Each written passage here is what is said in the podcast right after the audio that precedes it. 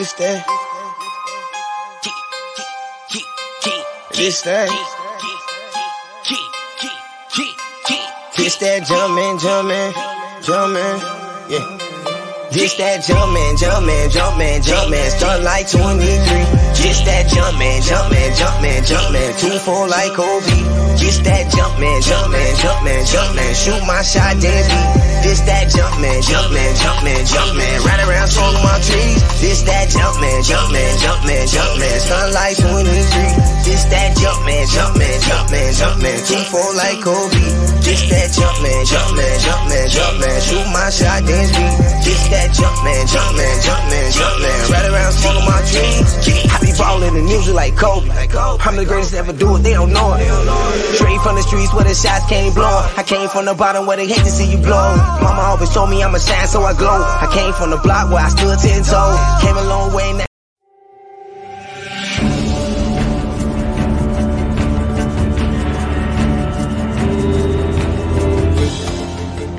This is 1252 Sports Chicago.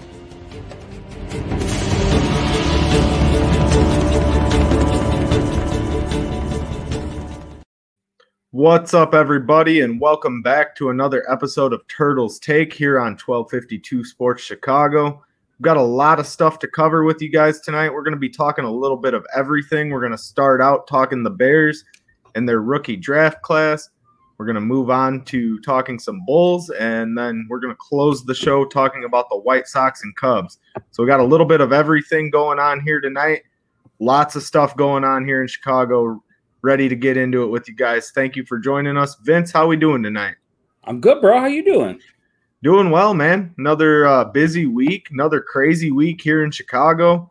Uh, ready to see what your opinion is on a lot of these things that have been going down over the last week. You know, it's been a little while since we've got to talk, uh, just you and I. So, quick note there for the guest or for the fans, we are guest free tonight, rather. So, uh, we're going to just chalk it up on these topics and uh, have some good discussion. Please be interactive. Please feel free to join in in the chat. We'll take your questions and comments, and uh, we should have a good time tonight. Hell yeah, it's gonna be a great show. Like you said, there's a lot to go over. It's been an interesting week. Tony LaRussa gave us about an you know two hour shows worth of tidbits throughout the week himself. Oh man, yeah, I could go on and on about that, but you know, let's get started here. Let's stay on topic. We'll get to Tony LaRussa and I'll give you my rant about how I feel about him a little bit later in the show. Hell yeah. Uh, Hell yeah. It's going to be good. With that being said, let's dive right in, man. This Bears team. So, a lot of things have been going on recently with rumors and talk. We obviously got to see a little bit of Justin Fields for the first time in rookie minicamp. I just kind of want to start there, Vince. What are your thoughts on how Justin Fields was at rookie minicamp? And I guess, do you hold any merit to uh, how you saw him play in minicamp, being that it's just rookies at this point and doesn't mean anything for the future moving forward? I chalk rookie minicamp up to the same as like a pro day. It's okay. scripted for the guys to succeed. If you can't succeed at rookie minicamp, you got bigger problems. You're not, it's not it's not a full practice. It's not a full defense. You're not trying to figure things out. You're literally just out there trying to get timing down with your receivers. That being right. said, every single report report we've seen come back about Justin Fields is this kid is special. This kid is going to be different. This kid is a game changer. This kid is already showing why they traded up to get him. So, you know, it, it's nice to see somebody that the Bears not only traded up to get, but they traded up to get that. Everybody is thinking this kid's going to be a superstar. Um, you know, we're going to oh, see definitely. go up against Nick Foles and Andy Dalton. You know, a lot of people forget that Nick Foles is on this roster still. Whether he is come July 1st, whether he's still out July 2nd, if he's still on that roster, that'll be another story. But I think Justin Fields, they're gonna, you know, Matt Nagy came on ESPN radio and he was talking about we're we're just gonna let it go. We're not gonna we're, we have an idea right now, but the, he's gonna decide how and when he plays. If he comes out there and he's struggling with some reads, then you know what he's probably not ready, and he's you know he's struggling to get plays, call plays in the huddle. But if he comes in there and he's calling the plays in the huddle and he's getting the plays off and he's making the right decisions, I think we're going to see him a lot sooner than later. So we'll, you know, if he's that good and he turns out to be as good as everybody thinks he is, then they're not going to be able to not play him because there's no way they can tell this fan base, well, he's ready, he looks the part, just going to sit him just to sit him. Right, and only going to be able to sit him if he's not ready yet. yeah, and just to touch on what you said there, I do agree. I think uh, one of the big things with rookie minicamp is just those guys getting to see the field for the first time, obviously getting to be at the facilities really for the first time and experience what it's like to some degree to practice as a Chicago Bear. But yeah, you can't hold much to it. Uh, obviously, like you said, it's rookies only. It's almost like a pro day. They're somewhat scripted to succeed. With that being said, I did like uh, Justin Fields, just his reads that I did see out of the few plays I did see. And again, it's still early, but you know, the guy's a natural born leader, and you can see that. You can see that in his attitude, his kind of swagger that he possesses on the field, so to speak. And he's he's not really having the mentality that he needs to prove anything to anyone. You know, he has came out and said, I'm going to be fighting for that starting job, which is exactly what you want to hear out of your rookie that you just moved up to draft at number 11. But I think there's tremendous upside for the first time in a long time at the quarterback position. And that's something we really have to remember moving forward is when was the last time that we were really excited about a quarterback that the Bears have brought in? The day Jay- traded for Jay Cutler. Jay Cutler, right. But even I mean, and that was the day they traded for him because that's who we thought we were getting with Jay Cutler. You know, a lot of guys they say the right things at the right times, but when you when you really look at it, if you really watch, you know, obviously everything is Justin Fields right now about the Bears, but when you see his interviews and the things he says, he carries that that sense of bravado, that charisma about him.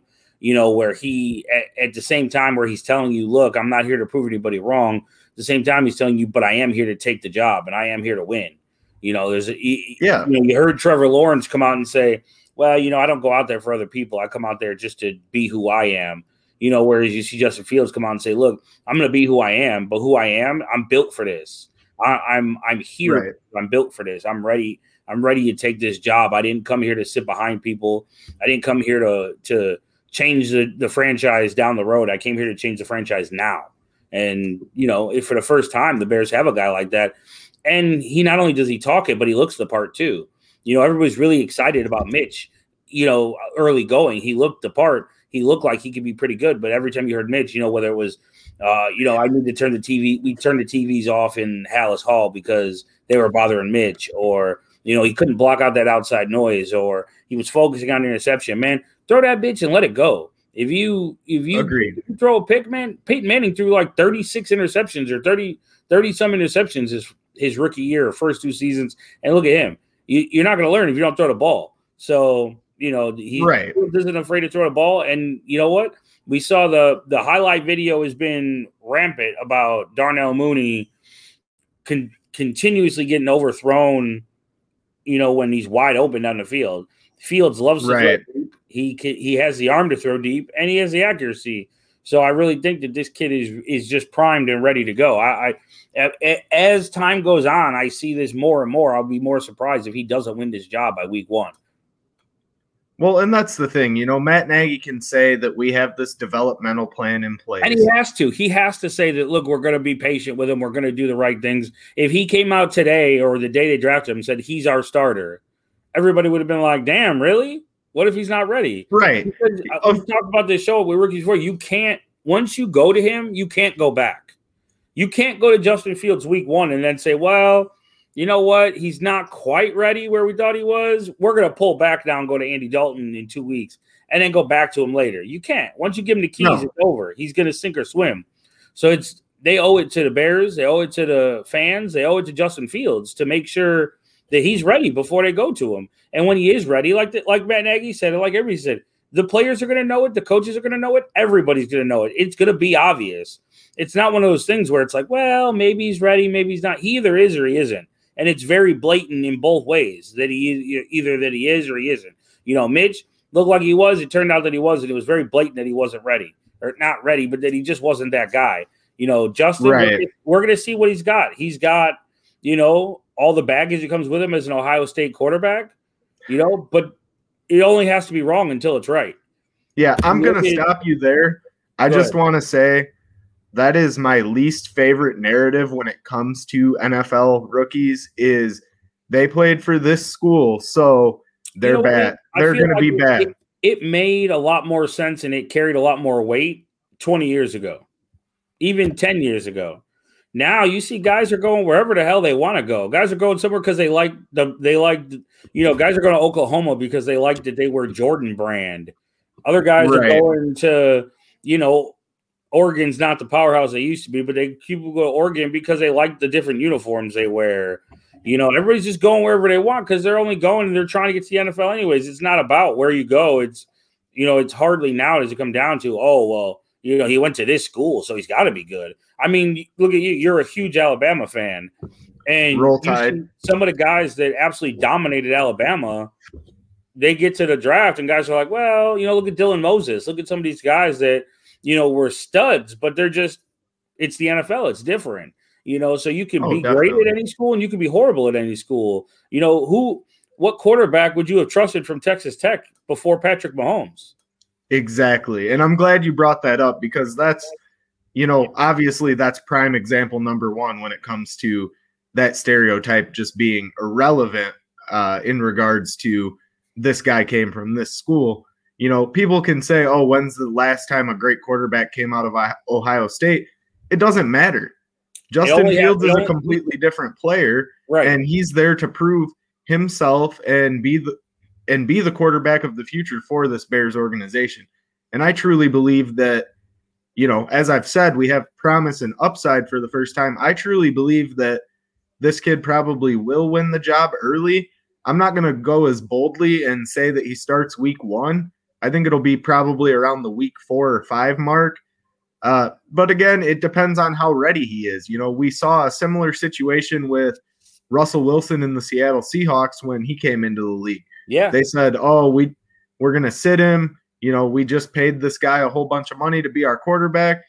Russ is going to sit and learn." And then it was just so clear that Russ was the superior quarterback in that situation that he ended up getting the starting role. And I think that's going to be a similar situation here. yeah. now, I, I, I, I don't- agree more. I don't think that we see Fields week one just because I think Nagy is going to be more hesitant than I think another coach would be with him, just because he knows, you know, this is pretty much Matt Nagy's last chance at getting the quarterback position I right in what, if, this kid is as special as everybody keeps saying he is, and everybody thinks he is, he's going to be the starter week one. He's gonna, And- he's gonna show it in camp. He's gonna show it in preseason. He's gonna show it every time he gets the ball. He's gonna show it a little more and more. And they're not gonna, they're gonna see it and they're gonna be like, you know what? We can't afford not to go with him. We can't afford not to roll the dice with this kid and let him be the guy that saves our team. Let him be the guy that carries the Bears to that next level. And don't get me wrong, I would love nothing more as a Chicago Bears fan to see that. I mean, I don't think anyone would be upset if he's truly ready if we see him go out on the field week one. But it's a big if. And it's not a big if specifically for Justin Fields. It's a big if for any rookie quarterback when they come into the league, right? I mean, Absolutely. it's always a chance and you just you have to see how they develop the things that i like with justin fields is that he's obviously played on the biggest stages you know under the brightest lights so to speak and has been successful he was the only reason that ohio state was even in the game against alabama in the championship Yeah, you like to see guys that the bigger the stage, the bigger the moment, the the, the higher they rise their level of play. You know, Oh, a lot of guys that yeah, they've played at the highest level and they've played on that biggest stage, but what have they done? You know, it goes back to for me for to Deshaun Watson. You know, and that's why I still, you know, not to go back to it, but I I don't know how you pass on a guy like Deshaun Watson who back to back years hung 500 against Alabama, who is the best defense in the country, and at that time was thank you dominant. I mean, they were, you know, it wasn't just like, oh, they're a pretty good team. It was they the best team. And he won one, lost one, but he put 500 up against them two two years in a row. I just don't Right. know how you see that production and you go, you know what, I'm going to take the kid from North Carolina that didn't even start till his last year and only started 10 games. You know, Right. even looking back, even John Fox was scratching his head at the Mitch Trubisky. Well, that's what that's what started the whole John Fox thing, and the friction between him and Ryan Pace was John Fox stood on his soapbox and said, "Hey, I wanted Deshaun Watson. I never wanted Mitch." right. And let's not forget, Matt Nagy never wanted Mitch. No, Ryan exactly. And I, Mitch. Ryan Pace thought that he was he was the smartest dude in the room, and he was going to get it on everybody, and he was going to move up to get Mitch Trubisky because he was that much better than everybody else. And unfortunately, it blew up in his face. But that being said, if we go into this year and or even going into next season, you've got Justin Fields as your starting quarterback, Teven Jenkins, your starting left tackle. Some of these other guys pan out. Now, you know, that it pro sports, man, it's very much a what have you done for me lately? People forget about a lot of things as long as you start winning football games. You know, you go to next year and the Bears got excitement about, oh, look at the pieces they put together. And they use some salary cap money and they go get a few other pieces. And all of a sudden, the narrative no longer is, well, it's the Bears. They screwed up. They took Mitchell Trubisky. It becomes the narrative becomes, oh, look at Ryan Pace. He moved up to go get Justin Fields, and look at him. He's a stud. And then he went and got Teven Jenkins. He moved up to get him, and he's protecting Justin Fields. Oh, last year they traded up to get David Montgomery, and now he's the starting running back. All those things, when you start to see that Ryan Pace traded up for this guy, traded up for that guy, traded up for this guy, if you start winning football games, that narrative goes from, man, we need a new GM, we need a head coach, to, oh, they just need the right pieces. And unfortunately for Mitchell Trubisky, he's going to be that piece that people always say that's what was holding us back. If they if they go out and they're competitive this year, and I'm not talking about a Super Bowl, just competitive, it's automatic, especially if it's Justin Fields back there, it automatically the narrative is going to go to we'll see it was just Mitch Trubisky that was holding them back. So, you know, we'll see. Yeah. In football games, people are going to love it. If they don't, it's going to be more of the same, and people are going to be calling for changes from the top down. Yeah, and I think that's you know something really important that you just touched on there, Vince. Is it is very much what have you done for me lately when it comes to this league, and again, we'll see what Matt Nagy's able to do as a play caller with Justin Fields. That's the thing that I'm most concerned and interested in at the same time moving into this season. If Justin Fields goes out there week one and obviously, in the start of the year, Matt Nagy's going to keep the playbook dialed back a little bit, one would think, just to, you know, keep him in his comfort zone, so to speak, until he's really ready to open that offense up 100%. But Justin Fields is comfortable throwing the deep ball. I think we've seen that. Well, it's, it's it might be his best ball that he throws is Right. ball. and that's, you know, so, just something that we haven't seen since Cutler, really. Cutler did have a great deep ball. He also had that big arm where he'd just throw dumb interceptions 50 yards down the field. And you're like, what the hell are you doing? But at times, you know, Cutler did have a lot better accuracy than any other quarterback we've had it as of late as Bears fans. And I don't even want to look back that far. You know, we're talking about rookies, we're talking about the draft class. So Before that, on, I just want to say one thing. You, I thought you had brought up something very interesting, and that's the the play calling of Matt Nagy and him as a play caller. I Yes. think, and I could be totally off base here. He could, it could be the same offense we've seen since he's been here, but I think that we have yet to see the real Matt Nagy playbook. I think we've yet to see Okay. him make his real play calls because if you look the players they've added this year, the one thing that stands out is speed all speed, yeah. you know, and they in the, the last few years, you didn't see them add guys like that. They added more the possession guys. And I wonder if that was because they felt that Mitch didn't do what they have now in maybe even Andy Dalton, you know, he could throw the ball or Justin Fields. You know, they've got out, they've added quite a few guys with speed. Marquise Goodwin, Damiere Byrd, you know, uh, obviously they have Darnell Mooney, even Allen Robinson isn't slow. And then you add Right. Dazz Newsome. He's not a burner, but he he he's fast between the numbers, you know. So you Oh, see everything they do is is for speed. So I'd have to think that we might be really on the brink of seeing the true Matt Nagy playbook and it's going to mirror some of that, some of what you see in Kansas City. The the tight, your favorite, the tight end sweep, the tight end Fuck shuffle, the tight end sweep. the I hate jet- the tight end sweep. the the jailbreak screens. I think you're going to see a lot of that stuff, and you know you're going to have somebody deep because they've got speed now all over the place. Yeah, you know, I just want to touch on that. I do think that, you know, you are probably spot on when it comes to the fact that we haven't seen the best out of Matt Nagy's play calling abilities. I just, I don't understand some of the personnel usage that we had in the past. And I don't necessarily understand. Here's my thing with the tight end sweep it's great in situational football when you use it effectively. But if your running back gets you 80 yards down the field and you're in the red zone and the first play you run is a tight end sweep rather than at least giving that back the ball on first down, Yeah. there's an issue with that. Yeah, no, Honestly, I think I think every time you get to the red zone, you should be handing the ball off on first down. That's just Well, my Well, the, philosophy. the thing to keep in mind is that's not who Matt Nagy is. You know, even when he was in Kansas City, this is the guy that stopped running the ball in the second half with Kareem Hunt when he was running all over people. You know, it, it, Yeah. hi- his he wants to throw the ball. And he wants to throw it a lot. And he wants to be creative. And unfortunately, when those guys with the creative play callers, sometimes they get a little too cute and they they Yeah. tend to do it at the wrong time. So we'll see. You know, hopefully uh, they're winning a lot of games, and it doesn't matter. He can be as cute as he wants because they're up big. You know, but we'll hopefully Yeah, as as Justin Fields develops, so does Matt Nagy as a play caller. Yeah, I mean, if we're putting up consistently over 30 points per game, I'd say even consistent over 28 Yeah, per game, you know, with the caliber of defense that we have and hopefully with Sean Desai backing the Right. defense this year rather than Pagano, we see a little bit more of that Vic Fangio style aggressive Right. defense that we're used to.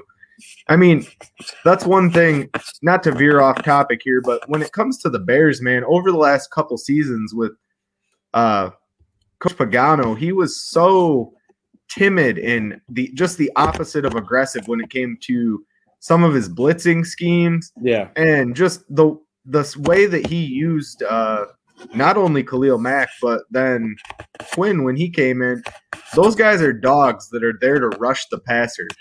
Put them at the quarterback every single play man. I don't care. Yeah. that's what you're paying those guys to do is get around the edge and sack a quarterback cause a bad throw cause a fumble just put Just pressure that's what those guys are something for to Disrupt the play. Exactly. And, you know, a lot of what Coach Pagano was doing was trying to use them not as aggressive. I mean, obviously, Mack was still rushing the passer a significant amount of the time. But I think uh, with a different scheme, with a little bit more blitzes and a little bit of pressure being taken off of those guys, it could speak volumes to what the defense does. So, you know, you pair a Justin Fields offense that's putting up 28 plus per game with a hopefully elite level defense again. Don't get me wrong, we we are getting a little bit older in certain aspects of the defense, but we do have a we have uh, one big name in the middle that didn't even play last year. I don't know if anybody even realizes that. So, you know, uh, with COVID concerns, we didn't have was it Eddie Goldman was out last year because of COVID concerns? Yeah, he, you know, he opted out. He didn't. He chose not to play. A lot, a lot of players around the league did. Um, you know, so having him back, you know, that it it takes the pressure off of the D line and Akiem Hicks. You know, Akiem Hicks can be that disruptor because you've got Eddie Goldman in the middle to shut down the run. You've got Eddie Goldman, you know, pushing the center back into the lap of the quarterback. You didn't have that last year, so you had a lot of um, Akiem Hicks getting double teamed, Khalil Mack getting double teamed, you know, or just offensive lines making them go around them enough where the quarterback could get rid of the ball, or you know, the quarterback could step up when the pressure did come because there was nobody in the middle. So we'll see. You know, hopefully Eddie Oh, yeah. Goldman comes back in place. Hopefully he's in shape. Hopefully he looks really good and he can go back to disrupting like he used to. You never know when a guy takes a year off, what kind of condition he's going to come back when he finally does come back to the team. So we'll see. Yeah, only time will tell, right? Uh, Absolutely. Before we move on to our next topic, though, I do want to ask one more Bears related question to you, Vince. Who is your favorite Bear out of this rookie class besides Justin Fields? You know, I mean, I think it, I think it's got to be Teven Jenkins. You know, you see the guy, you see the tape. You know, and yeah, it's college, it's tape. Everybody, I always, I always say everybody looks great on a highlight film. If a guy doesn't Right. look good on his highlight film, don't take him because it's his highlight film. He's supposed to look good. But you know, when you see the the meanness, the nastiness, the the aggressiveness, I think it's something that Bears fans can really latch on to as some a guy that they want to they want to you know not only follow but a guy that they want to root for and a guy it's hard to root for an offensive lineman you know? You it's usually it's that that old saying if you're not talking about the offensive lineman you must be doing pretty good. But Teven Jenkins is like that Quenton Nelson type where you look for him. You look for him to make those kind of blocks. So I hope to see some of those big aggressive blocks and we can you know have our version of Quenton Nelson. Yeah, and I'd be really interested uh not only with him but with uh Borom. I want to see him. I think he's my biggest upside player that we got later in the draft. He's obviously versatile. He came out and said I can play any position and I think that that speaks volume to the kind of player he is and the attitude that he has. And he's don't get me wrong, he's a developmental guy. He's not obviously anywhere near I mean, on the same you know who he is, and I I hate to say this because I already know half the people who I uh, hear me say this are going to take it the wrong way. But he's Charles Leno. He he's a guy that was taken at the end of the draft, late in the draft, with potential who could play a couple spots, and you're hoping he turns into something. You know the, Right. the thing with Charles Leno when Charles Leno first started playing for the Bears and he first got thrust into that action, he was okay. People were like, "Hey, he's not bad for a seventh round pick," but then he never got better. He never got past that. You know, he stayed at Right. that average level. So when you stay at average for what was he with the Bears? Seven years, eight Yep, years, something like that. So when you stay at that average level, that's when fans start to go, okay, well, now it's on you. Now it's on you to get better. So hopefully Borom is a guy that he could get in there, he can get the work, and he can get better every day, and he can get a little better, a little better, and next you know, he's hopefully builds into a starting offensive, you know, right tackle, right guard, whatever it turns out he is. And I'll tell you what, the one thing we're going to find out, we're going to find out about James Daniels. We're going to find out about some of these guys on the line. Sam Mustipher, yeah, he Yep. looked good. He looked good last year. He controlled the line last year, but you know it was against some weaker opponents. When by the time he got in there, so now being the guy, we'll see can he hold on to that job because the problem Sam Mustipher is going to have is the Bears don't have to be locked into him at at center. Cody Whitehair No. can play center. James Daniels can play center. You know they don't. I know a lot of people don't like James Daniels center. Olin Kreutz, who a lot of people respect as far as his mind and his opinion, has said he's the best one of them all. He's the best offensive lineman the Bears have. Obviously, Yeah. that was pre Jenkins, but you know that was said. So we'll see. James Daniel, he was playing really good before he got hurt last year. So that's another thing, though. When you're a pro, you got to learn how to not be hurt. You know, a lot of people say, "Well, you're hurt, you're hurt," but why do other guys never get hurt? So sometimes it's just a matter of being able to play through things where you're not losing those reps. You're still getting them because you're playing whether you're dinged up or not. So we'll see. You know, there's I don't want to jump too much into the the Borom basket and say that he's going to be great. He's going to be this. He's going to be that. Um, I thought there were maybe some other guys that might have been better picks at that time, but he did look really, Okay. really good against you know your Alabama. He he gave up no pressures, no nothing. So we'll see. He's going to have to prove it every day though, because there's guys can take his job at a drop of a hat. Oh, absolutely. I don't I don't want to put too much stake into him, but it is promising to have another player that can be versatile. Like you said, I I don't want to rip your Charles Leno comparison there too much. I do get what you're trying to say and Yeah. and you did say it the right way. I mean, he is a lower round guy that has some upside and we hope can be developed into a good offensive lineman. You know, that's one thing with as much as I was ready to fire Charles Leno these last two seasons, we did get average play out of him for being a seventh round pick. We got seven years out of the guy. That's pretty good for a seventh round pick. So, well, I think you know, I think the other thing a lot of people have been begging for with this Matt Nagy offense is, and the coaching staff is make get seeing somebody get better. We see a Yes. lot of guys that show the potential, show the promise, but then they don't take that next step. You know, Anthony Miller is a guy that, you know, he looked great right out of the gate and then just never could get over that hump. You know, so a guy, your natural thing then is you see a guy like Darnell Mooney. Okay, now I need to see him take the next step. You know, often, you know, Yes. whether it's Daniels or Whitehair or Mustipher, Bars, whoever it is, I need to see you take that next step. And I- and I goes then to the the coaching staff. As a coaching staff, you can be a great play caller, but we need to see you make somebody better. What are you doing that's making that believe gives us the you know the the confidence that you can take somebody and make them a better football player.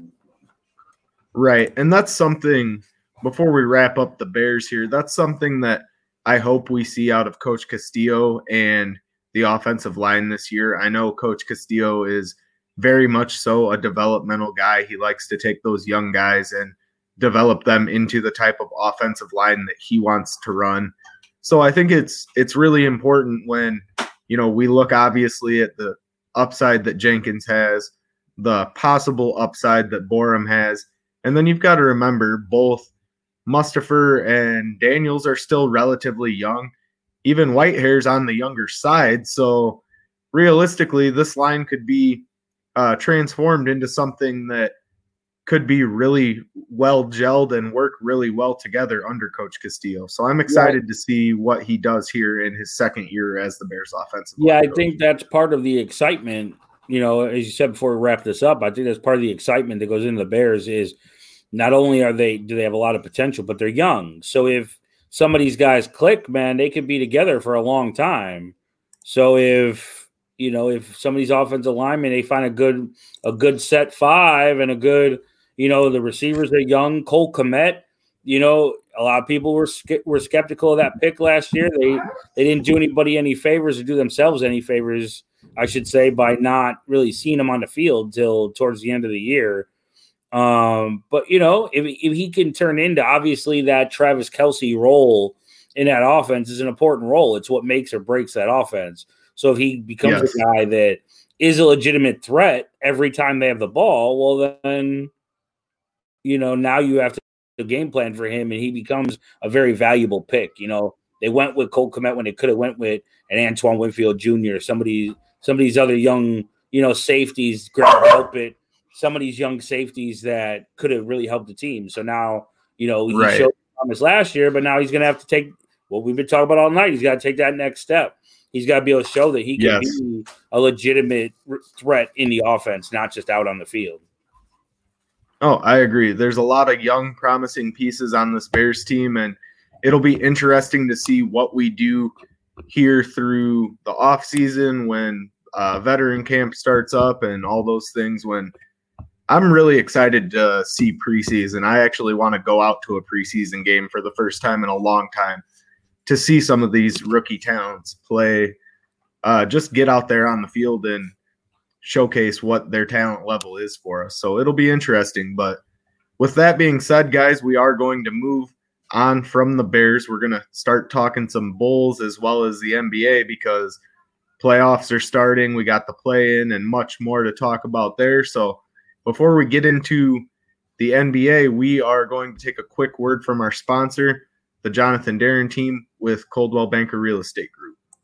Hi, I'm Jonathan Darren, licensed real estate broker with Coldwell Banker Real Estate Group in Homer Glen. Are you looking to buy or sell? Have you been disappointed in the past? The Jonathan Darren team with Coldwell Banker Real Estate Group focuses on providing you with a concierge level of service during the process of buying or selling. We are a service oriented team with a fresh and professional approach to selling real estate. Our goal is to combine knowledge, skills, and passion to exceed our clients' expectations, and most of all, we truly care. We are a knowledgeable real estate team focused on offering expertise and innovative solutions for our clients. The Jonathan Darren team has five full service real estate brokers and a dedicated full time marketer servicing all of Chicagoland. We will customize a detailed plan around your timeline for a sale, purchase, investment, estate, or other needs. Real estate transactions can be stressful, but don't need to be. Let us handle it for you. Visit our website, homesbyjdt.com, or call 708 308 1938 today. Expect better in real estate. Choose the Jonathan Darren team.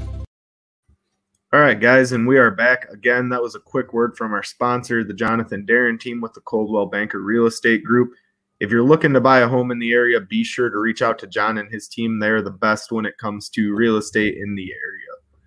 Now, with that being said, Vince, we got a lot of Bears talk in there, a lot of good talk about this rookie class. I'm glad we got the chance to touch on that. But man, the NBA, NBA playoffs are like nothing else in the NBA. I mean, just the level of play, the level of competition we see is unparalleled to almost anything that we get to see in the regular season. With that being said, we have a little bit of a different dynamic this year with the play in games, right? We've got extra teams uh, fighting for a spot in the playoffs. I just want to open up with what your thoughts are on the play in game. Do you think it's a good or bad thing for the NBA? And do you think it's something they'll adopt moving forward? Um, I do think it's something they they will adopt moving forward because you see the play-in games are two games, one at a time, prime time TV means the NBA selling commercial spots, they're selling the rights to the game, all of that. They're getting more money for. I'm not a huge fan of it, to be honest. Um, you know, the the thought that a 10 seed could wind up making the playoffs and a seven seed didn't because that seven seed lost two games. Uh, I mean, I get it. Like, if you want to be in, then you need to win, but and it's exciting, I guess. But I just I'm not a big fan of it. Um, we obviously we got a great game between the Lakers and Warriors, but you know the other games they were both blowout. Or uh, you right. know the, the, Boston game, you saw why some of the teams didn't deserve to be there. So we'll you know I I guess I I mean I don't hate it. I just it doesn't do anything for me personally. Yeah, and you know just to touch on that as well, real quick, I would say something similar. I don't necessarily like the idea of it because, as you said, you've got the potential for a 10 seed to knock out a seven. And it, it really comes down to the skills gap, right? I right. think one thing that the NFL does right, and there's a few things that I believe they do very wrong. One thing I believe the NFL does right is limiting the playoffs to the teams that are normally there. Now, obviously, we had the extra wild card team this right. year I don't know if that's something they'll go with moving forward or not. But, you know, that's one thing. You've got the top six teams from each side normally that are really uh, high competition, high level players, and you get the best games out of it. Now, it, back to the NBA, if you've got, you know, 10 teams, that 10th team is going to be the Bulls almost made the playoffs because of the play in tournament. I'll put that into perspective. And I'm a huge Bulls fan but I don't think the Bulls necessarily deserve to be there this year, especially with the way that they played down the stretch without Zach. Now, well, that being uh, said, I think the big thing is, you know, you see a seven seed like Boston. Boston lost Jaylen Brown. He got hurt at the end of the year. Let's say that they lost Jayson Tatum because he got hurt at the end of the year. Obviously, their best player. So now right. you lose your best player and a team that you were better than the whole year and you earned that spot of being a playoff team as a seven seed, an eight seed, whatever you want to call it. And now the nine and 10 teams who just happen to be nine and 10 because they were better than everybody else that was bad. Now they get a shot and they can beat a team like that because it's one game.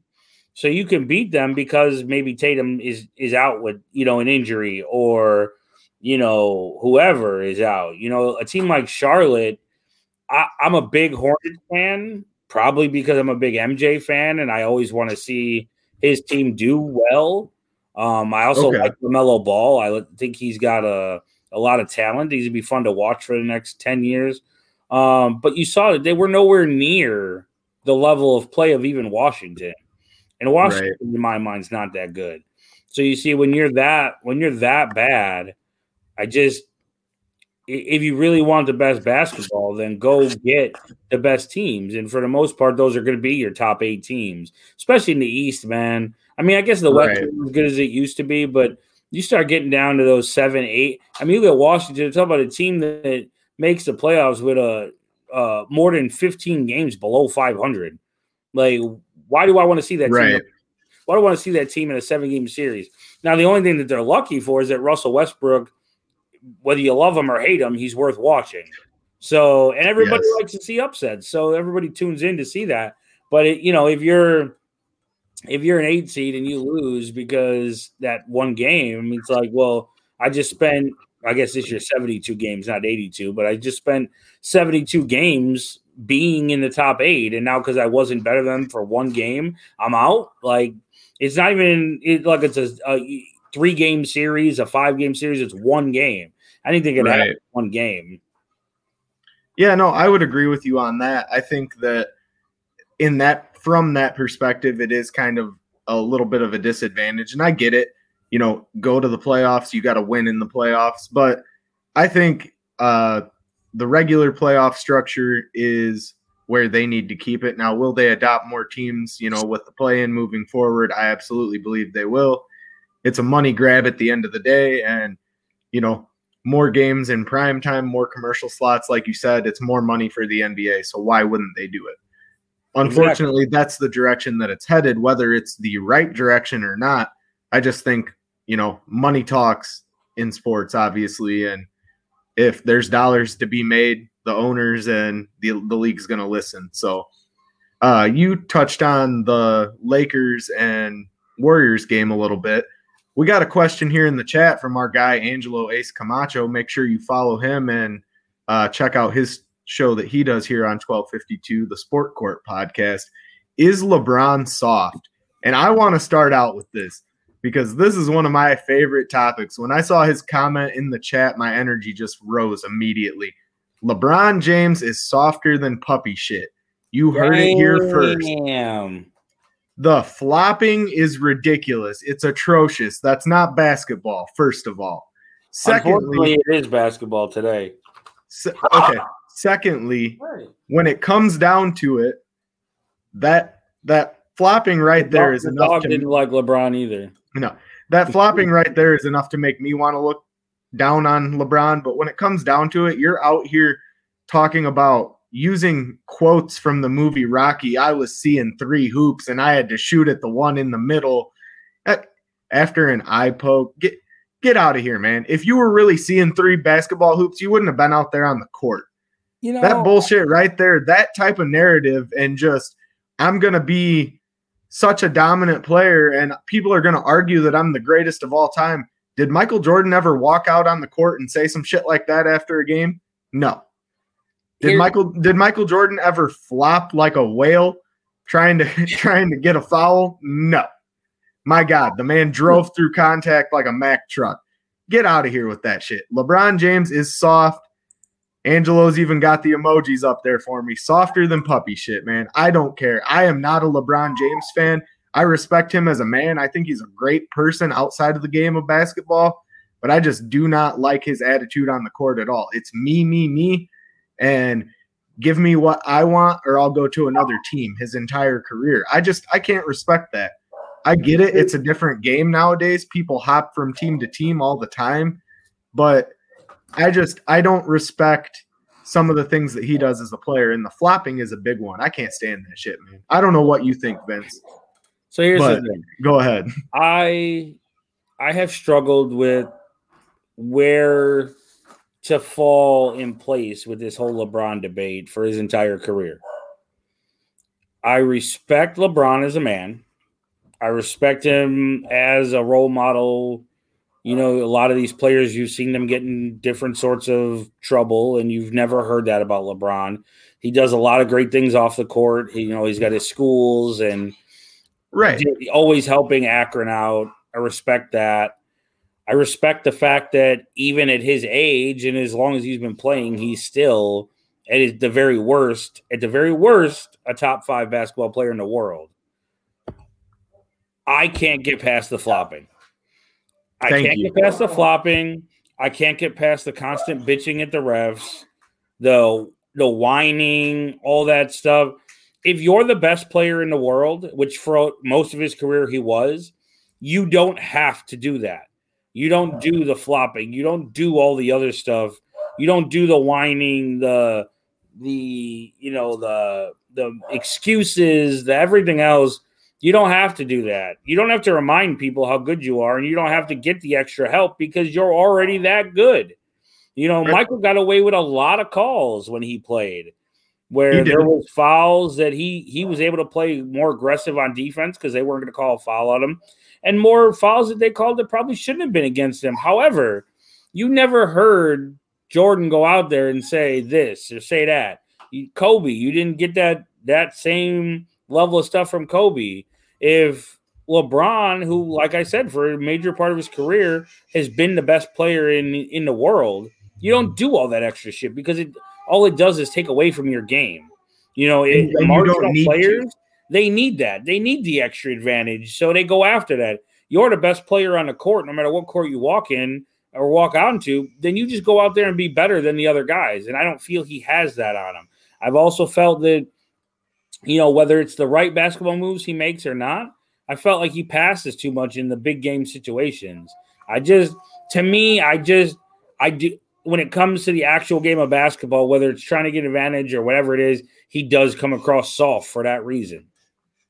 I I would agree hundred percent, and I'm glad we see eye to eye on the flopping thing because I was nervous you were going to come out here and defend the flop, and that's something that I can't, I can't get past that. no, that's something I can't get past either. It's killed me in recent years, and LeBron's not the only guy that does it, right? No, Everybody around the league does it. You play NBA 2K, there's a there's a flop button for God's Right. sakes on it. I mean, Absolutely, got- you know, there's some cool ones, but as you know, like I said, if if a if a middle of the road player or a just good player or better than average player does that, it, it you you don't really look at it. But when the best player in the world does it, it looks bad. It looks you know. it- The flopping Yes. in soccer is so bad that people make fun of it, and now the basketball has gotten just as bad. You know, when there's a highlight reel of all of the LeBron plays, and then after there's a highlight reel of all of his flops, you know, and I mean, some of them are just flat out like guys don't even make contact with him, and he's like, right. "Oh my god, oh my god," he's jumping on the floor like he just got shot with a shotgun, and you see that they never even make contact with him. Like to me, Yeah. that it just is always. It's oh, I've always been able to get right up to that middle line with LeBron and never actually cross over to a LeBron fan because of all that stuff. I think all that bullshit takes away from who somebody who truly is one of the best two basketball players to ever play in the NBA because of all the extra bullshit. Yeah, and I completely agree with you. I honestly couldn't be happier that we feel the same way about the flop because to me it takes away we talk a lot about the integrity of the game in other Right. sports and we're going to get into that a little bit later when we talk baseball, but it really takes away the integrity of the game, man. Nobody I'm not paying as a basketball fan. I'm not paying a hundred dollars to get a decent seat at the United Center to go out there and watch Zach LaVine flop on the court. I would be Right. disgusted. I would boo my own player if I saw him flop on the court like Well, you know, it and like you when you say people who spend their money, everything. Did you, you know, obviously we just had the Hall of Fame inductions, and you know, Kobe was was was uh you know entered the Hall of Fame and everything like that. And his wife said that you know she used to ask him, man, why do you why do you play due to injuries if they hurt so bad? And he Right. said because what if this is the one time that somebody saved up all their money they have because they could go to one game and they can't they chose to come see me and I'm not going to play. Now, you know, obviously it's not the same thing, but what if they paid all that money? You know, I saved up my money. I, I, my, you know, if my son wants to go see a basketball game, I'm like, hey, you know, we could go to one game. Who do you want to go see? And he says LeBron James, and we go, and this dude's flopping around and not playing, you know, resting and all this other stuff. It's like it just to me, it's just I understand that the game is not what it used to be. I understand in sports they've now learned that hey, maybe it's not so smart to play every single game and save myself for the playoffs. But when you, it, it's hard not to, you know, really focus on that stuff when you see like the the the charts for Jordan's seasons year after year 82 games, 82 games, 81 games, 82 games. And these guys, you know, aren't even playing 65 sometimes. Yeah, you know, and that's something I want to touch on too because it does go back to what you said a little bit in regards to what if that's the only game that you get to go to in the season and none of these stars are playing. You know, you look at a team like the Brooklyn Nets, and I don't want to beat the dead horse on them because they do have so much superstar level talent on that team. But man, if I go out to a Nets game and the entire bench is starting the game because Kyrie wants to sit and Durant wants to sit. So maybe you get to see James Harden out there, maybe not. You know, maybe all three of them are sitting on the bench. You know, Blake Griffin's out there or something. So you still get to see some talent. But if you're truly a Brooklyn Nets fan, you want to go out there and you want to see all those guys on the court together. Well, I, I, get I get wanting to preserve your body for injury, you know, and well, from injury and for the playoffs. I I do understand that and I get it's about player health and it's about player safety, but come on, man. Like you said, Jordan played the entire season, you know, many many years throughout his career. He didn't miss a game and they were consistently at that upper echelon level. The Yeah. you know, those 90s Bulls teams are some of the greatest to ever do it. The greatest to ever do it in my opinion, some would argue, but you know, realistically, I don't think that what we're doing today in the NBA is good for the sport. I think it's taking away from the game because you know, you don't get to go out and see your favorite player when you go out to a game necessarily. You don't know until the lineups are out. Especially in the case of Brooklyn, you didn't know from a day-to-day basis who was going to be out there in the starting lineup because this guy wants to take the day off. Kyrie's you know, wanting to take the day off, so he's going to sit on the bench. Well, okay, we get to see James Harden. There's a certain level of chemistry that you know has to come from playing on the court together. I don't care how much you practice together. This practice, we talking about practice. Uh, I don't care how much you how much chemistry you get in the practice in the gym. It definitely takes a lot of chemistry away from players when they don't play consistently together on the court at that highest stage. Our guy Angelo here saying NBA ratings were low this year. That's some of the reason the NBA needs to do something to fix this. I definitely agree. I think that we could see the NBA kind of take a similar route to what baseball has, where we start to see a decline and but in reverse because in baseball it's you know the older fans are still the ones that are engaged and it's harder to engage the younger fans. I think we'd see we see an opposite in the nba where as the younger fans who don't know so much what the league was like at one time are still interested. But you know the guys that are 25 plus and have seen what you know great basketball was in the 90s and early 2000s to what great basketball is now kind of lose interest. I mean, I know our guy Fat Mike here at 1252 can't stand the NBA. And I understand the reasons why. Don't get me wrong, I'll still always watch the Bulls, I'll always support them, but I'm not dropping everything I'm doing on the weekend to sit down and watch an NBA playoff game. I'll check the score, I'll see what's going on in the game, but it's not something that I have to dedicate my time to exclusively. Now, when it comes to the NFL, NFL on Sundays, Thursdays, Mondays, whenever the Bears are playing, I'm dropping everything and I'm in front of that TV the entire game watching every play religiously, so to speak. But it's not it's just something that with the NBA I can't I can't get behind the direction that it's moving and I hope that some things change over the next couple years, but I just don't see it getting better with the current situation and the way that players are handling sitting out as well as the flops and just the weak defense kills me too. It's it's a completely different league and I don't like it. Some folks might like it, but it's just not for me, man. Yeah, I think you know you you touched on some really good points there. You know, Brooklyn Brooklyn's kind of the exception, man, because like you said, you you don't see KD, you don't see Kyrie, but you get Harden. You don't see Harden and Kyrie, but you get KD. You you know, you get Blake Griffin, you get uh Right. You know, everybody else they brought in. I think you look at a situation like a team like Toronto, who doesn't have a lot of stars on it. You know, towards the end of the year, man, they were sitting everybody, and you, you know, all Right. you were getting was it was rest. Well, why are we resting players with three games left? You know, especially a team that's not going to the playoffs. What are you resting them for? You're resting them for the offseason? You know, it's like, well, I saved up all my money to come see this this team play, and now I'm going to see the the guys that nobody's ever heard of because the top seven players aren't playing tonight, or I'm gonna I'm Right. gonna- not only that, but I'm gonna see my team not even have a chance to win because we're not gonna play our guys. So I agree Right. with you. I agree with what our guy Angelo said. I think the the NBA has to do something, and it, you know it's going to be one of those things where the players don't like it, the league doesn't like it, but they, you got to do something because this shit's out of hand. You know the, the the just taking games off is just different than it used to be. It makes it loses the value of how much a player is or how different maker he is. You know, a guy look at a guy like uh Jokic from Denver who plays Joker. every game, you know, and he plays at a high level. So and he's a big man. And you've got, Right. you know, Kyrie has come out and said, Look, I just have other things that interest me more than playing basketball right now or on my mind more than playing basketball. And I get it. it by no means am I telling somebody, look, what el- whatever's going on in the world is not as important as this game you're playing. However, if I'm the owner of that team, I'm paying you to play a game.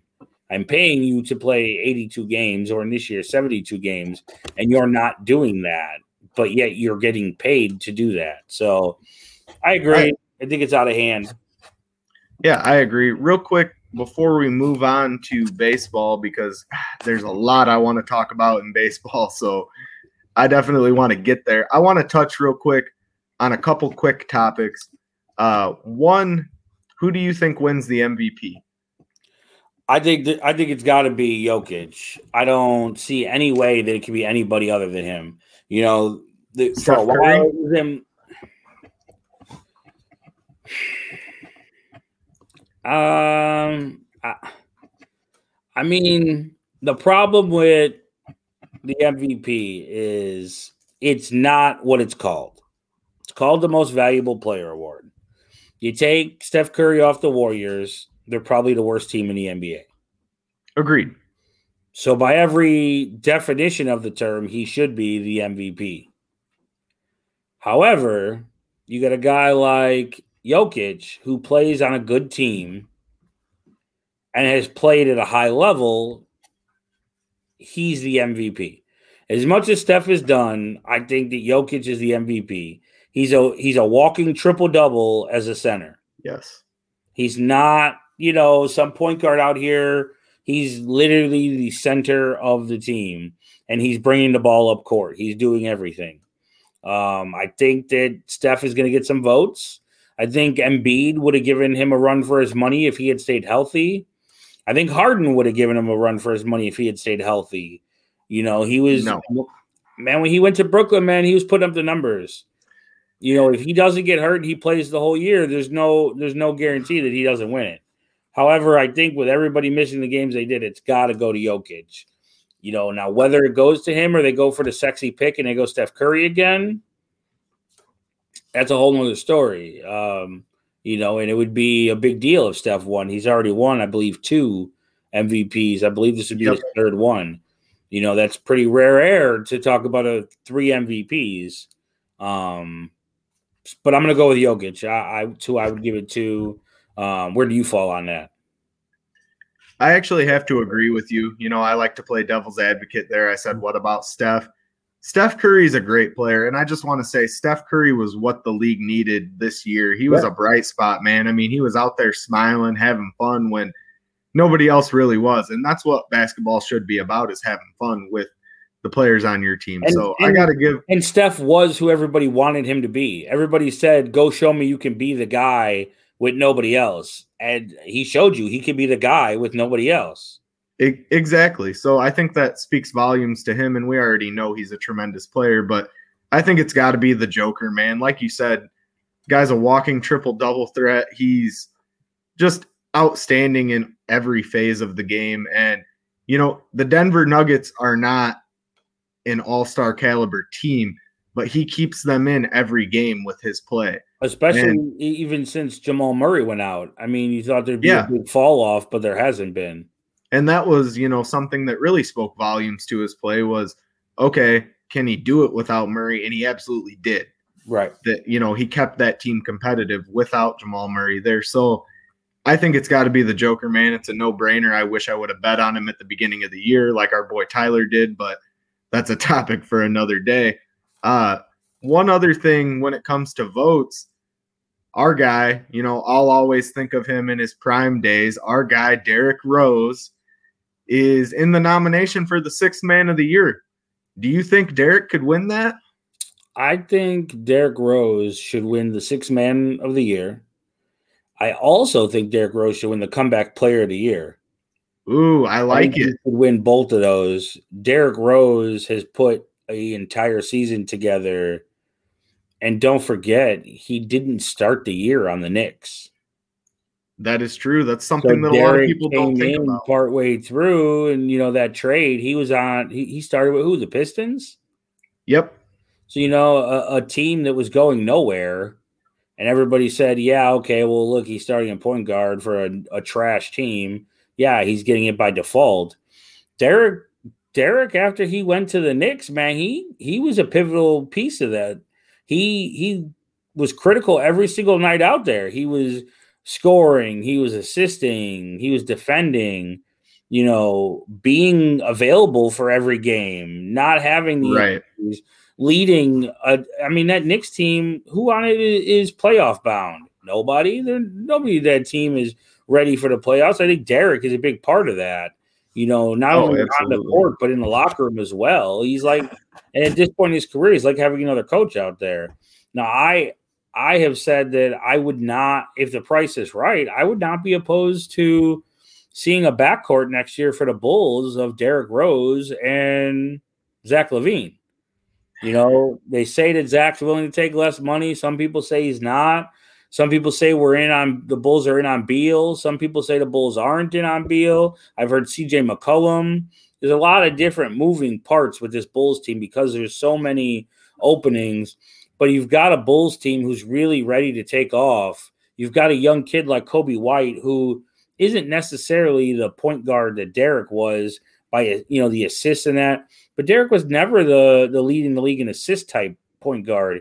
He was your seven, eight assists a game, but he was going to kill you with the ball, whether it was driving past you, shooting the three, shooting the mid range, that that that floater that he is so beautiful that he could get. All those moves, you know, Derrick went to the went to the cup with just disregard for his own body and everybody around him. You know, he was going in there, he was going in there to make a statement. And I think to see the Bulls be now where they're ready to take off, what better picture can you think of than the Bulls finally getting back to the playoffs? And it's with Derrick Rose leading leading that team. You know, especially Zach doesn't have any playoff experience. He's never played in the playoffs.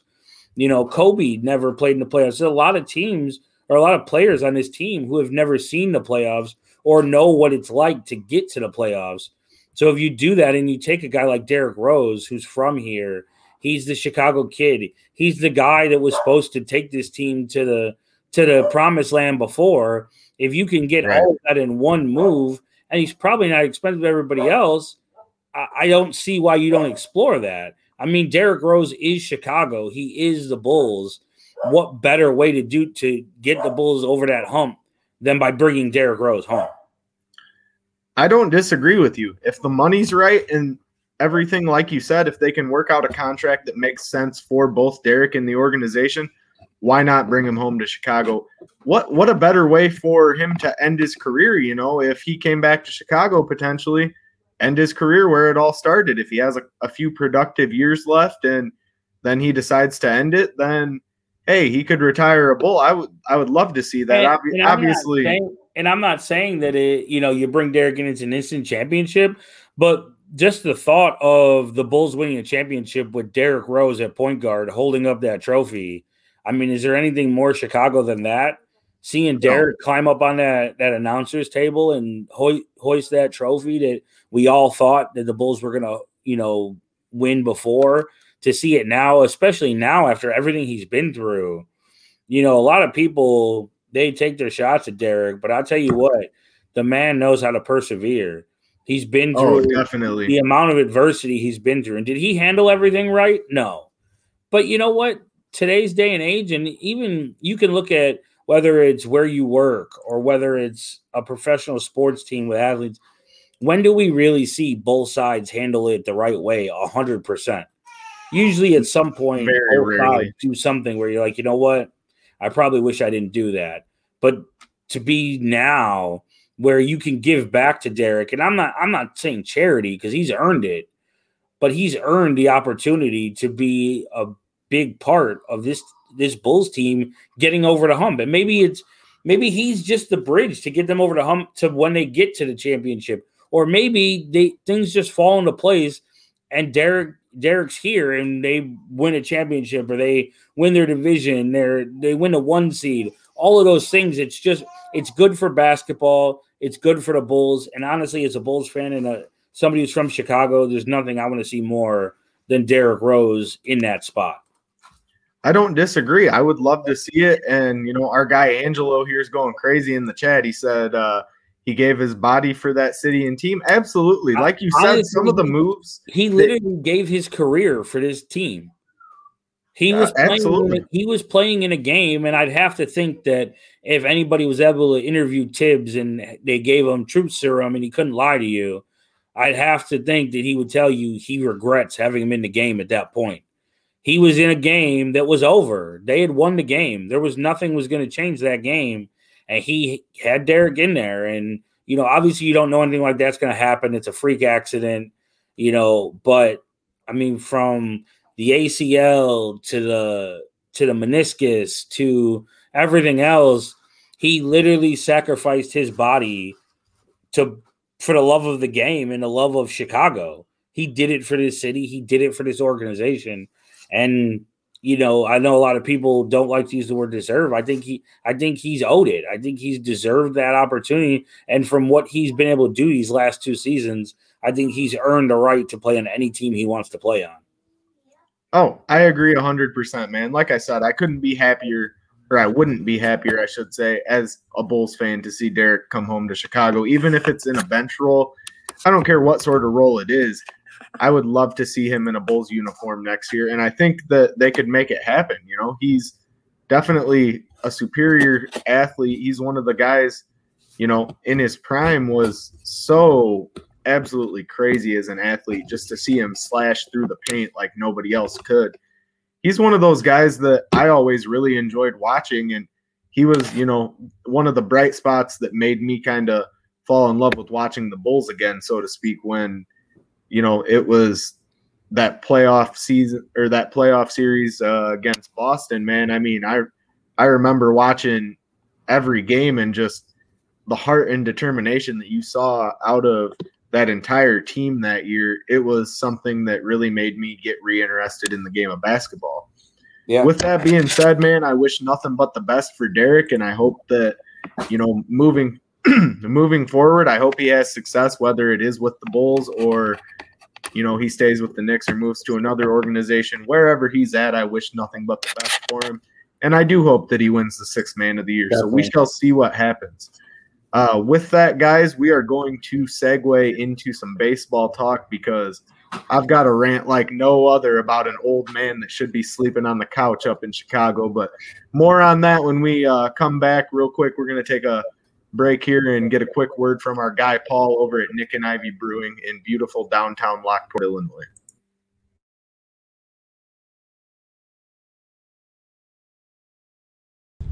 Hello.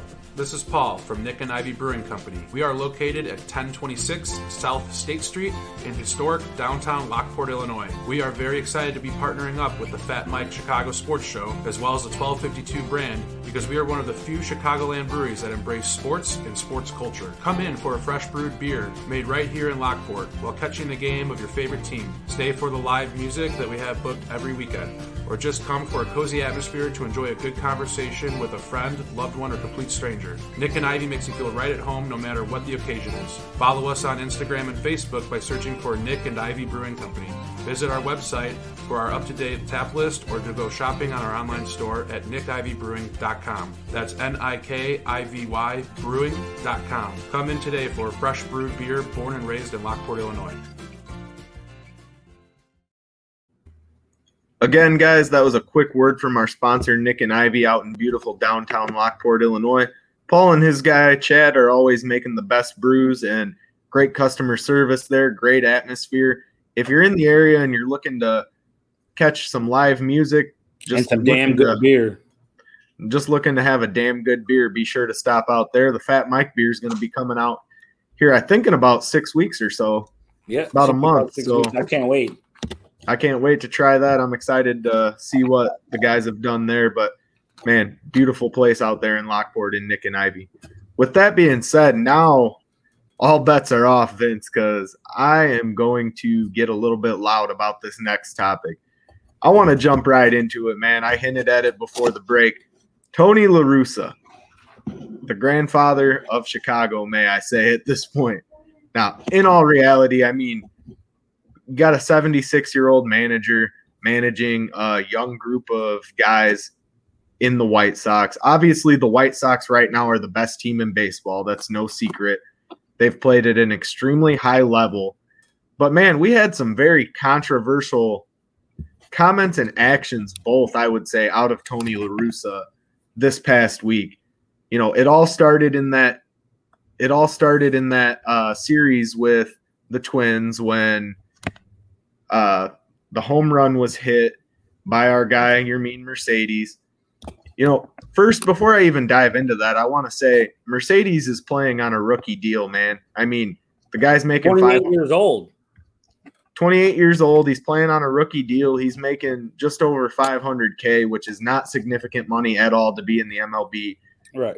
He is fighting, literally fighting for his next contract. I want I want everybody to kind of take that into perspective when I say what I'm going to say about this topic. Tony LaRussa is a dinosaur, man. He is from a different era of baseball, and that's fine. I get it. But when it's 3 and 0 and they have a position player in there that's only throwing a 47 mile an hour ball and he throws it down the middle of the plate, I get that Tony said take the pitch.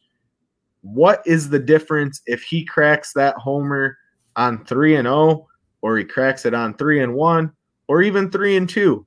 What's the difference? To me it's nothing. I would I would definitely argue that if you want to talk about unwritten rules and sportsmanship and things like that, well, don't be down so many runs.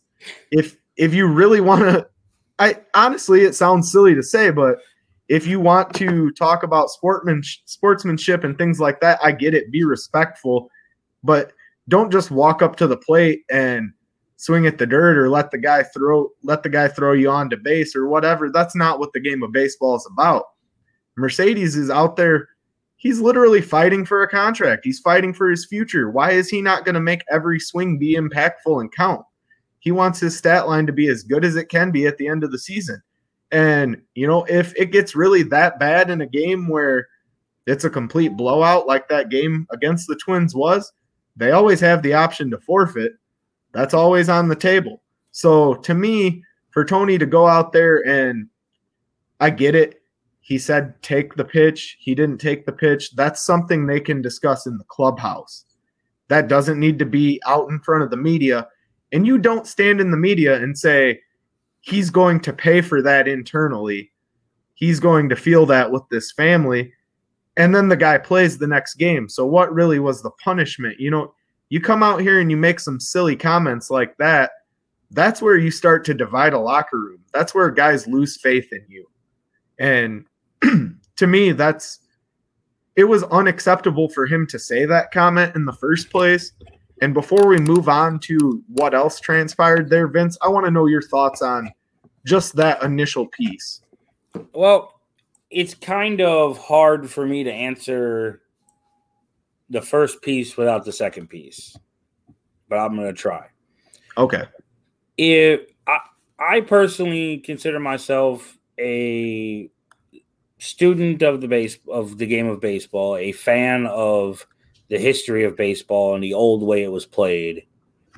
Okay. However, I think unwritten rules are the dumbest shit I've ever heard in my life.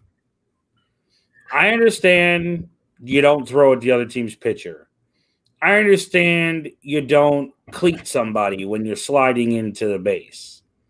You don't go out of your way, as we've seen some players before, the famous Jose Bautista sliding directly into the second baseman rather than the base. If he's on the base and you slide into him, all bets are off. Sliding away from the base just to purposely slide into somebody that could result in injury, I'm not for that. I get those unwritten rules, if you will. Okay. Not swinging on 3 0 is honestly, you sound when they complain about it, they sound like a bitch. They sound like, well, I got behind on this guy and I threw a 3-0 fastball and he hit it out. What an asshole. Why'd you throw a No. 3-0 fastball down the middle of the plate? Don't put yourself in that position, right? Even even for even without all that, you can throw a strike without throwing it down the middle of the plate. Agreed. There's a strike zone for a reason. For this exact topic we're talking about, I think Trevor Bauer said it per, said it best. Don't know if you saw his quote. It I did. basically said something along the lines of, "Look, attention everybody, if you hit a 3-0 fastball or a 3-0 pitch for a home run off me, I'm not going to be mad. I'm not going to be upset, all this and that." I feel when a when a team says, "You know what? We don't we don't feel this game is worth us pitching a pitcher right now because we're going to lose anyways. So we're just going to go ahead and put Anthony Rizzo or a right fielder or whoever in the game. All All bets, bets are are off. You're Thank putting a position pitcher in saying, you know what? I could give two shits about this game. So I'm just going to put somebody else in that really can't do this. They're just going to throw the, Right. throw bitch up there and hopefully they get somebody out or you hit it into an out. If Mercedes swings 3 0 and he fouls it up, he pops up, everybody's going to say, well, why'd you, why'd you swing 3 0? You shouldn't swing 3 0 his job is to hit the ball and get on base. If it's a home run, awesome. If it's not, his job is to get on base. If you're going to lob me up a fastball, let's say he takes that pitch, a 45 mile an hour pitch over the middle of the plate. Let's say he takes that pitch. He fouls off the next pitch. And the third pitch comes in so fucking slow that he accidentally swings and misses at it. And now he's out. So I should risk being out because I let that first pitch come in that was right over the middle of the plate. I think No. I think the unwritten rules are stupid. They talk about baseball and how to reach today's fans. The way to reach today's fans is stop all this dumbass talk about unwritten rules and things you can and can't do. You talk about the average fan enjoying the game. You think all those people who were at the game live and saw Mercedes hit the ro- hit the home run, you think all those average fans, not the the people who stand on their soapbox for baseball, but the average fan, you think the 18 to 22 year olds were at the game going, Oh, what a dickhead. He just hit that out on 3 0. No, They absolutely, they home absolutely run. They want to see him hit the fucking ball. that's what you come to see, right? Is runs scored. Right. And this is the part where I say I, I can't not talk about the, what transpired after that. All that being said, if Tony comes out after the game and says, well, they, you know, because obviously they're going to ask about it. He goes, well, I, I probably would have preferred him not to swing at 3 0. We had to, we doesn't have to talk about the take sign, but even if he did, you know, we, we probably want to have a different mindset when we go up there. We'll, we'll discuss that internally and we'll, we'll, we'll address it before the next game. Cool. Whatever. Do I agree That's- with you? No, Tony, I don't. I think you sound like a dumbass. I think you But that sound would like be an the- old ass dude who doesn't shouldn't be managing a team anymore. But it is what it is. The point that I lost complete respect for La Russa, and I said he should be fired. For those of you that follow the Turtles Take Facebook and Twitter account, I posted this on both. I felt he should have been fired immediately. Was when they asked about your Yermin Mercedes being hit, or I'm sorry, the ball being thrown behind him by the Minnesota Twins, and him saying, "I have no problem with the way they dealt with it." First off, Get out of here. even if you feel that way, how dare you go out in the media and say that you back what the Minnesota Twins just did to your fucking player? Your job, whether it's a boss, a manager in baseball, you at your job, or other people who lead at their job, is to protect the people who work for you, to protect the people Yes. who come and sacrifice their body and their time to be great for you not for you to ever say, yeah, you want. He basically told the league, well, if we ever swing 3 0, go ahead and throw the fucking ball at my player because I think he deserves it. And yeah, I just want to touch on that real quick. That was even hard for me to hear you repeat, and I've I've heard it many times.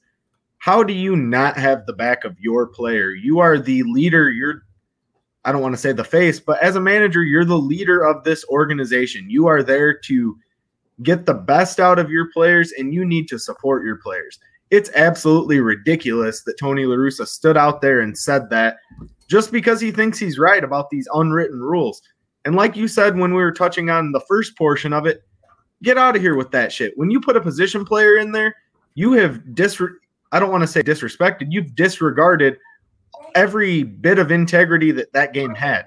So if he wants to go out there and swing on 3-0 and he cracks it out of the park, it's not easy to hit a 47 mile an hour ball even if it's down the middle of the plate out of the park due to exit velocity. So it's somewhat impressive in its own that it was that it was even able to be hit out of the park.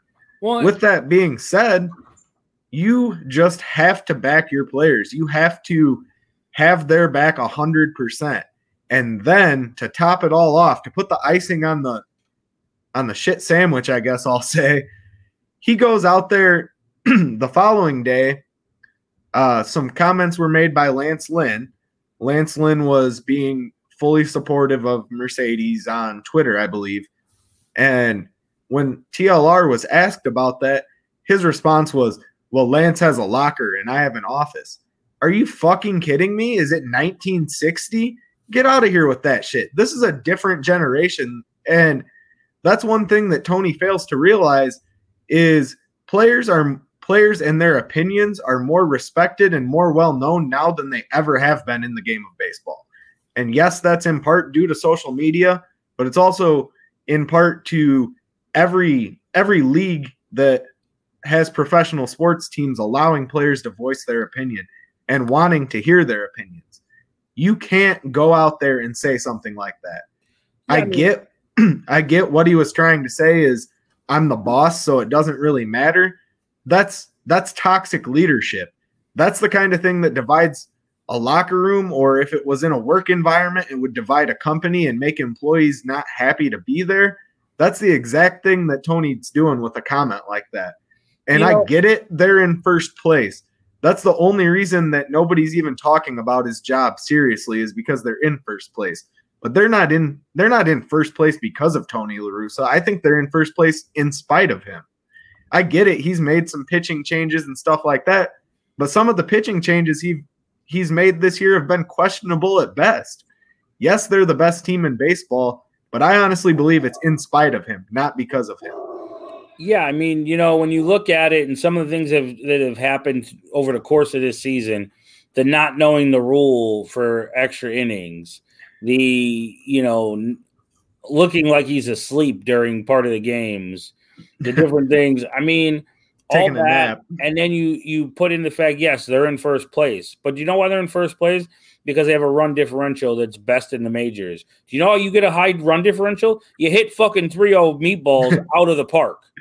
Exactly. It's what you do. You score as much as you can. That's how you get the high run differential is by scoring runs. You want to score runs, you hit the fucking pitches that you can hit out.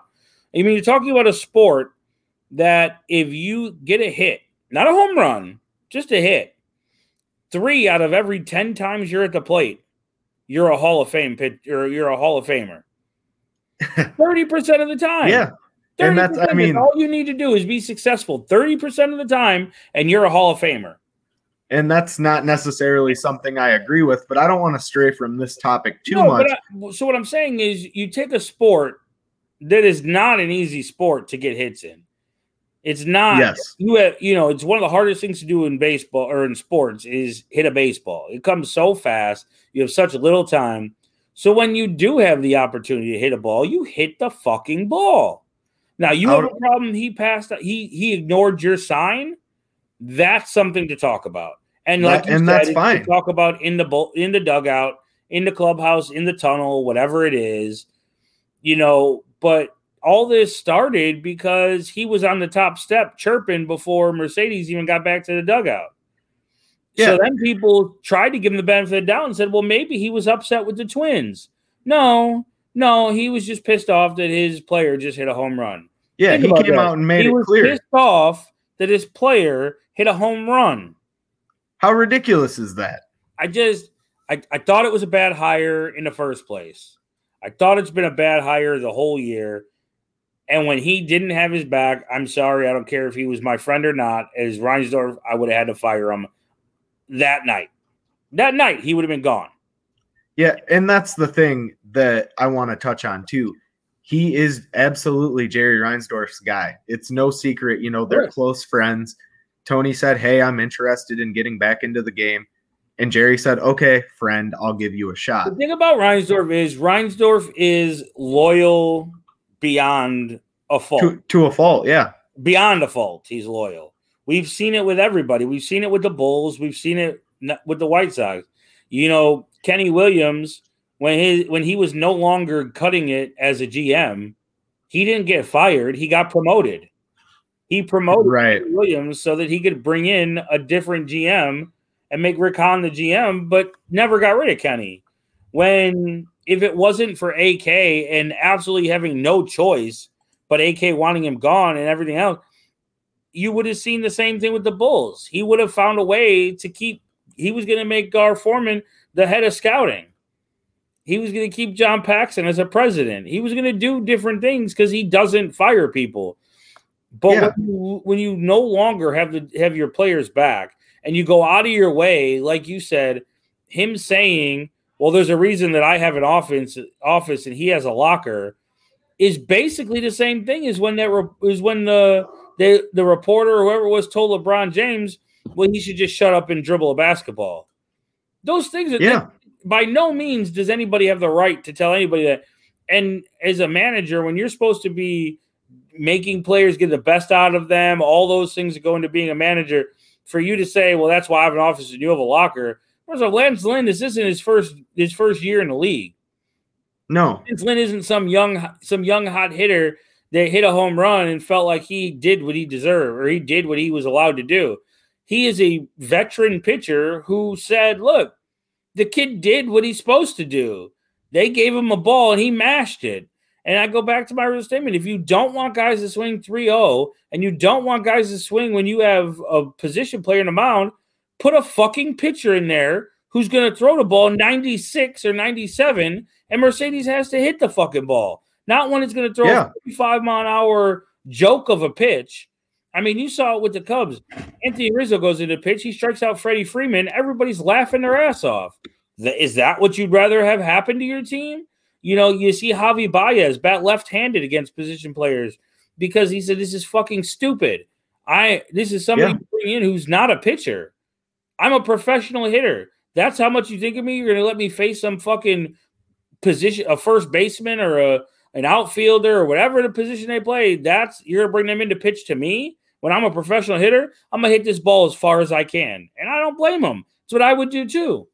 Yeah. And I mean, like you said, you put a guy in there that's only to throw a 50 mile an hour fastball down the center of the plate. Yeah, I'm to mash it out of the park. I don't, the unwritten rules are dead as soon as that position player gets on the mound. I, I don't even want to say as soon as that position player gets on the mound. It is 2021. It's The unwritten rules are dead. It's get time to move out. on. Yes. It is not 1980. This is not, you know, this is not baseball of the past. This is baseball of the future. You want to allow all these things. You want to allow the bat flips, the crazy tracking of the home run, standing there staring at the ball.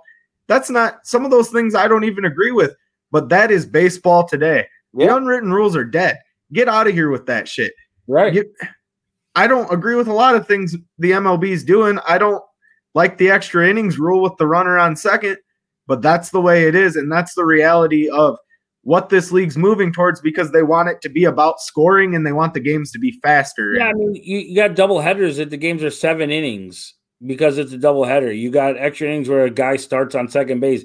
Those things we're not going to talk about, but hitting a swinging at a 3-0 pitch, we're going to talk about.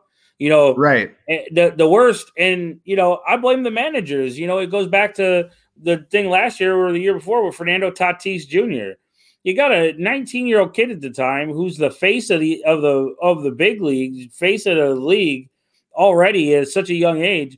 He hits a grand slam on a 3-0 pitch and after the game same thing. The manager's going to say oh he should have done that. That's that's bullshit. It's not how you at what point you swinging a 3 pitch means I don't have to have my players back? Like, And you saw what Right. happened at the end of the year. San Diego fired him. They fired that manager. They said, you know what? You're not a good fit for this team because he's not. If you don't have the players back, you're not a good fit for the team.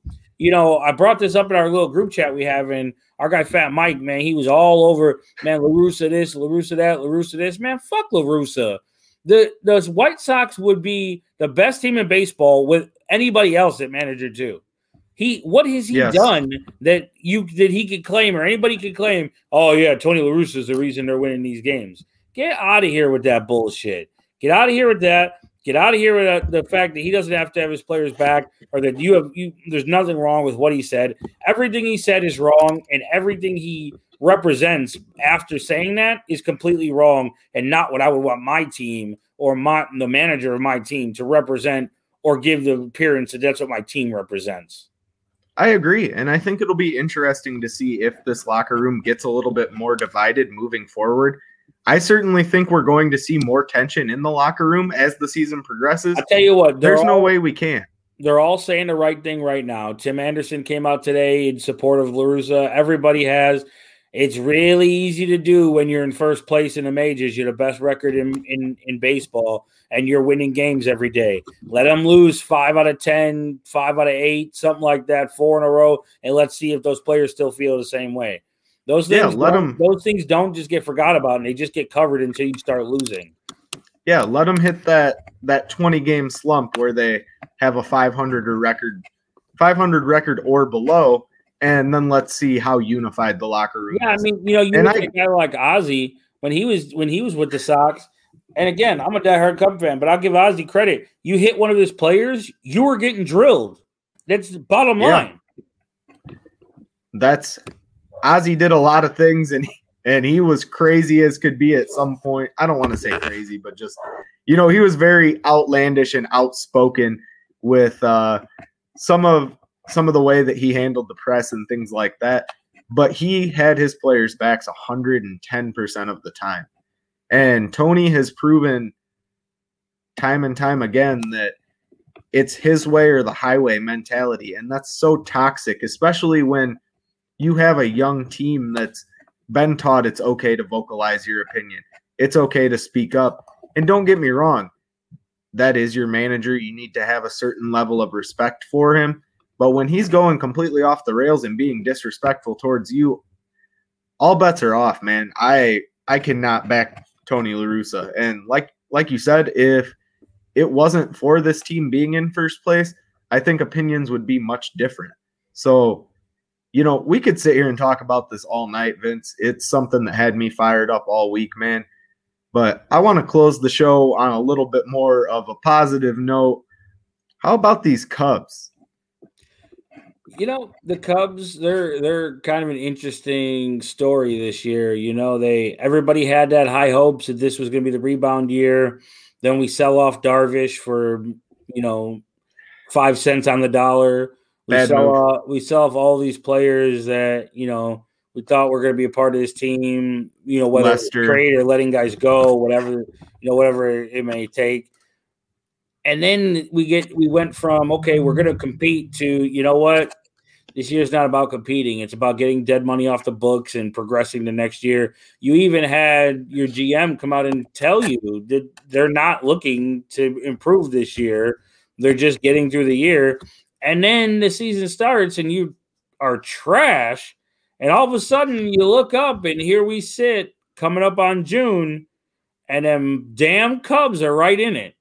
You know, you- Right. you, you just can't figure out what this team is.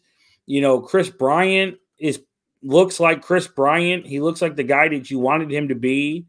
You know, uh, some of the guys still aren't, you know, pulling their weight, having their type of year you want them to, but he is. He's playing left field every day. He's playing center field. He's playing different positions for you. And he's hitting the fucking baseball. And that's what you're paying him to do. And that's what you want him around to do. And honestly, the pitcher, the pitching hasn't been that bad. I mean, you know, No. for a, a team that had very, very, very glaring holes in in the rotation, in the bullpen, around the diamond. Now we look up and they're right there in the thick of things here as June comes up. You know, it really you have to wonder you if you're Jed Hoyer and now all of a sudden your team's playing the way they are, I mean, if it's me, I'd have a, I would have to. Not only do I have to get the price back for him because he's playing like the MVP, but you can't just trade off Kris Bryant for nothing because it's No. a wasted year anymore. Because it's all of a sudden it's not. It's not a wasted season. You're competing. You're especially you're, you know, uh, from what we heard, it's all about you know everybody lost so much money during COVID. Well, now as Chicago has announced that they're going to be able to go to sixty percent capacity, how how could you justify trading off your hottest player right now when everybody Right. else is really hoping you resign him? You know, and then Well, it and out that Javy Baez turned down 175 million in the offseason so that we could once again watch him struggle to hit 200. You know, then you have to think as though he probably should have taken that fucking contract because who's going to offer him 175 million now? Not me. I No. wouldn't. Why are you going to pay him? He hasn't done shit in three years. Why are you going to pay him like it? So you know, it's it's hard to tell what these Cubs are going to do. You know, they're they're fun to watch, man. I, I like Joc Pederson. I thought that was a good move when they went out and got him. He's showing that now. You know, it, it's obviously you try to not get over the top where you're like, oh, they got to go move prospects for this guy or trade for this guy because you're probably not going to compete for a World Series this year. no, But as long as you're competing, you can't trade off the parts either. So it puts them in a very, very interesting scenario for first time GM Jed Hoyer over there to navigate this ship through the through the through the rocks and the pitfalls that are in front of them now. Yeah, and that's the thing too. I mean, you look at this Cubs team, nobody expected them to be where they're at. Currently, they're sitting a game above 500, and as we speak right now, they're beating the Cardinals 2 to 1 in the 5th inning. So, you know, nobody thought that the Cubs were going to be it's still early. They're Mhm. 22 and 21 right now. We're only 43 games into the regular season. There's still 119 games to be played, whatever. Math. But Realistically- quick. You did that nice and quick. realistically, uh, you know, I it's the middle of the road and it's not where we need this team to be. This team either needs to take a stride and be extremely successful, way more successful than we thought they would be, or I hate to say it, but they need to be below 500 and that gives them the ability to move on from a guy like Kris Bryant or Baez or Rizzo. I personally think that you keep Kris Bryant on this team. You do everything you can to keep him in Chicago.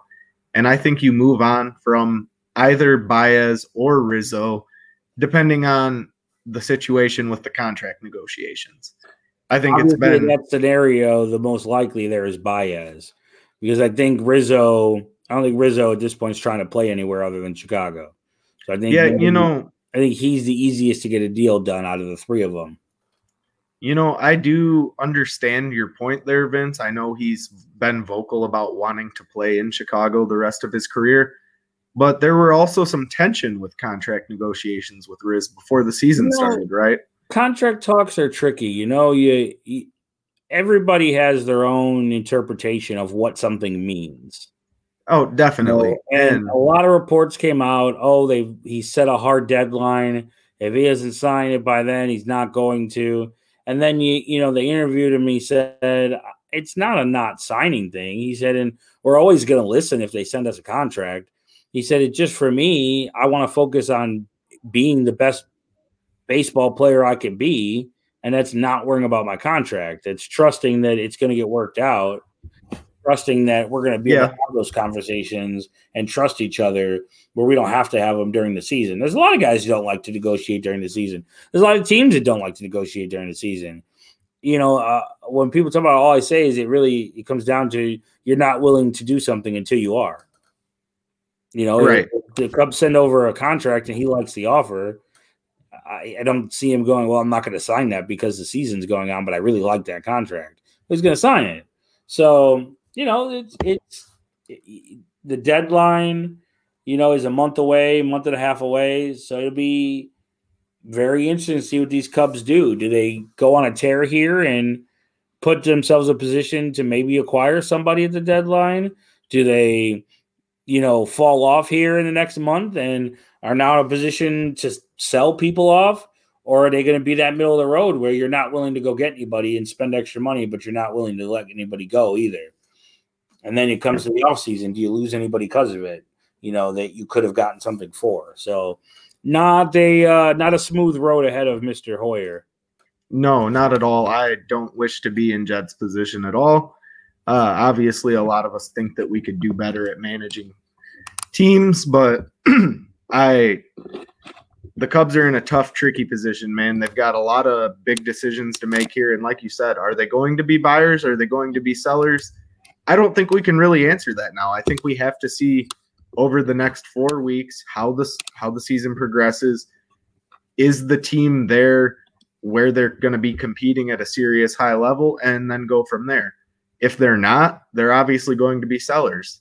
If they are, maybe they go out and make a couple acquisitions and see if they can float this thing into the playoffs or maybe they just stay five you know 500 middle of the road and they don't acquire anyone we'll we'll have to wait and see only time will tell there now before we wrap it up vince i want to take a quick word here guys from I got One one, of- more topic, one more take when you when you bring it back before. we Oh, wrap ab-. Absolutely. No problem.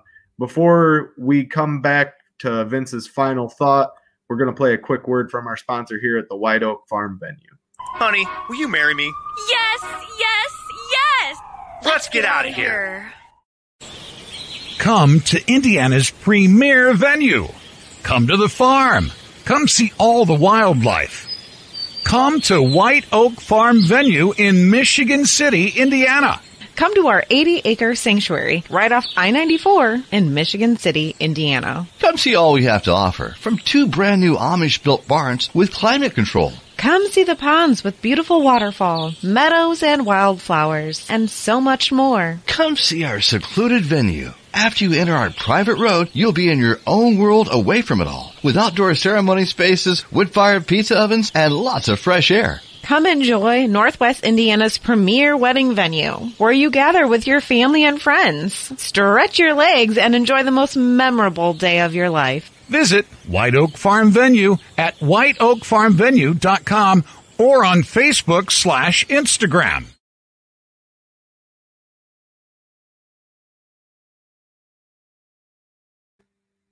All right, guys, that was a quick word from one of our sponsors here at 1252, the White Oak Farm venue. All right, Vince, let's get back to it. You said you got one final thought before we wrap the show up here. What do you got, brother? My final thought is definitely Shohei Ohtani. This dude, Ohtani? this dude is out here leading the league in home runs, and he has a 2.10 ERA. He's got the same ERA as Max Scherzer, but he's leading the league in home runs. The other night, he threw 88 pitches and then went out and played right field. This dude, Crazy, right? this dude is is better than advertised. As much as everybody, you know, shit on him when he first came over to the to the major leagues from Japan, and he, you know, he got hurt, and then he had the arm injury. This, I mean, this kid, he's got the from the pitching to the hitting to the outfield. I mean, he he's not just a guy that you know is a great pitcher or just a great hitter. He doesn't both. And then he's a guy that doesn't bolt. Like I say, he's leading the league in home runs with a, almost a below two ERA. Like the dude is Right. absolutely out of his mind good. I mean, he's just he he put him on a bad Angels team with who now has no Mike Trout for six to eight weeks, and he still makes them fun to watch and must see because you never know what he's playing. He might start the game with DH and then end in right field. He might the the one game earlier this year they gave up the DH because they had him hit because he was starting the game and they didn't want to not have his bat. Like that's Right. unheard of to give up a DH because your pitcher's gonna hit. Like, oh yeah, my starting pitcher is batting cleanup today. Wait, what? and then he goes out and he homers. Like the dude is just uh, blows my mind how good this dude is. He is turning himself into the definition of what a two way player should be. Yeah, Maybe- absolutely. I mean, you know, obviously there's a few other guys who've done a little here and there, but this dude who does it, like I said, the other day threw 88 pitches and finished the game in right field. Like that, Wild. crazy.